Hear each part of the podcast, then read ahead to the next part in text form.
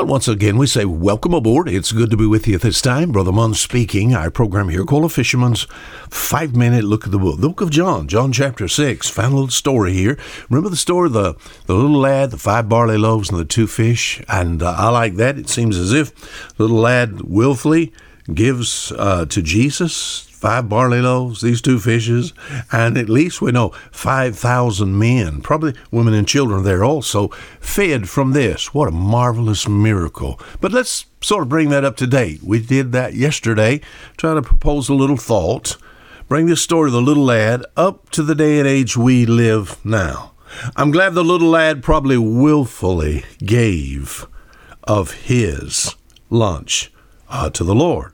I've asked yesterday, and I'll ask again today as we close what are you doing with your lunch? The lad represents the believer, the male and male and female, and your willingness to be used to give what you have. And the lunch represents the food that God has given us, which is the Word of God. John chapter 6, verse 48, Jesus said, I am that bread. So, uh, I want to look at sort of bring this up to date. What would the little lad have done today? Or what are we doing today? What are you doing with your lunch? There is a lad here, verse 9, John 6, which hath five barley loaves and two small fishes, but what are they among so many? It depends on whose hand these five, five barley loaves and two four fish are in. Amen. Yesterday we sort of said this. If this was the day and age today, all right, there's a big crowd here. Here's a lad. He hears people are talking about eating. He looks around. Nobody has lunch but him, you know. So what would uh, be the kind of the smart thing to do? To take off to get lost. You get lost in that crowd. Uh, it's not long before pulling back, even though you were there with the disciples, up close to where Jesus was, because Andrew said, Here he is. Here's the lad, you know. Uh, you could move back in the back of the crowd all before long, walk away, and my friend, not have to be involved with that. All right? So, what are you doing with your lunch? A lot of people do that. That's why a lot of people like larger churches because they can go in and hide, remain unseen. It costs nothing. Uh, you can do nothing. You, you understand where I'm going here. What could the little boy have done? What maybe uh, bringing up to the day and age? Well, he could have lied and said he didn't have anything.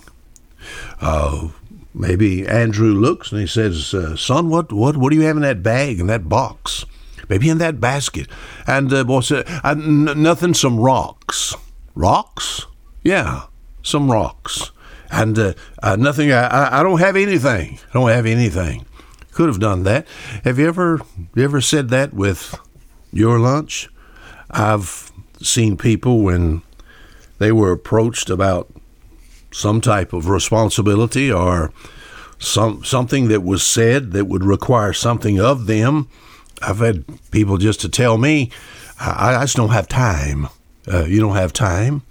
Uh, what what are you doing with your lunch? I, I don't have time to get involved with this. Uh, I've had people. Maybe there was an emphasis, maybe in a local church. I know I'm speaking to basically Christian people, and maybe there was a, uh, maybe from the pulpit, maybe there was a mission uh, challenge. And as far as this mission challenge is, is concerned, it had to do with, oh, will you help? Oh, with the lunch, with that that you have God have blessed you with as far as financially, would you help give this to others? I've had people say, "Well, I I don't have anything."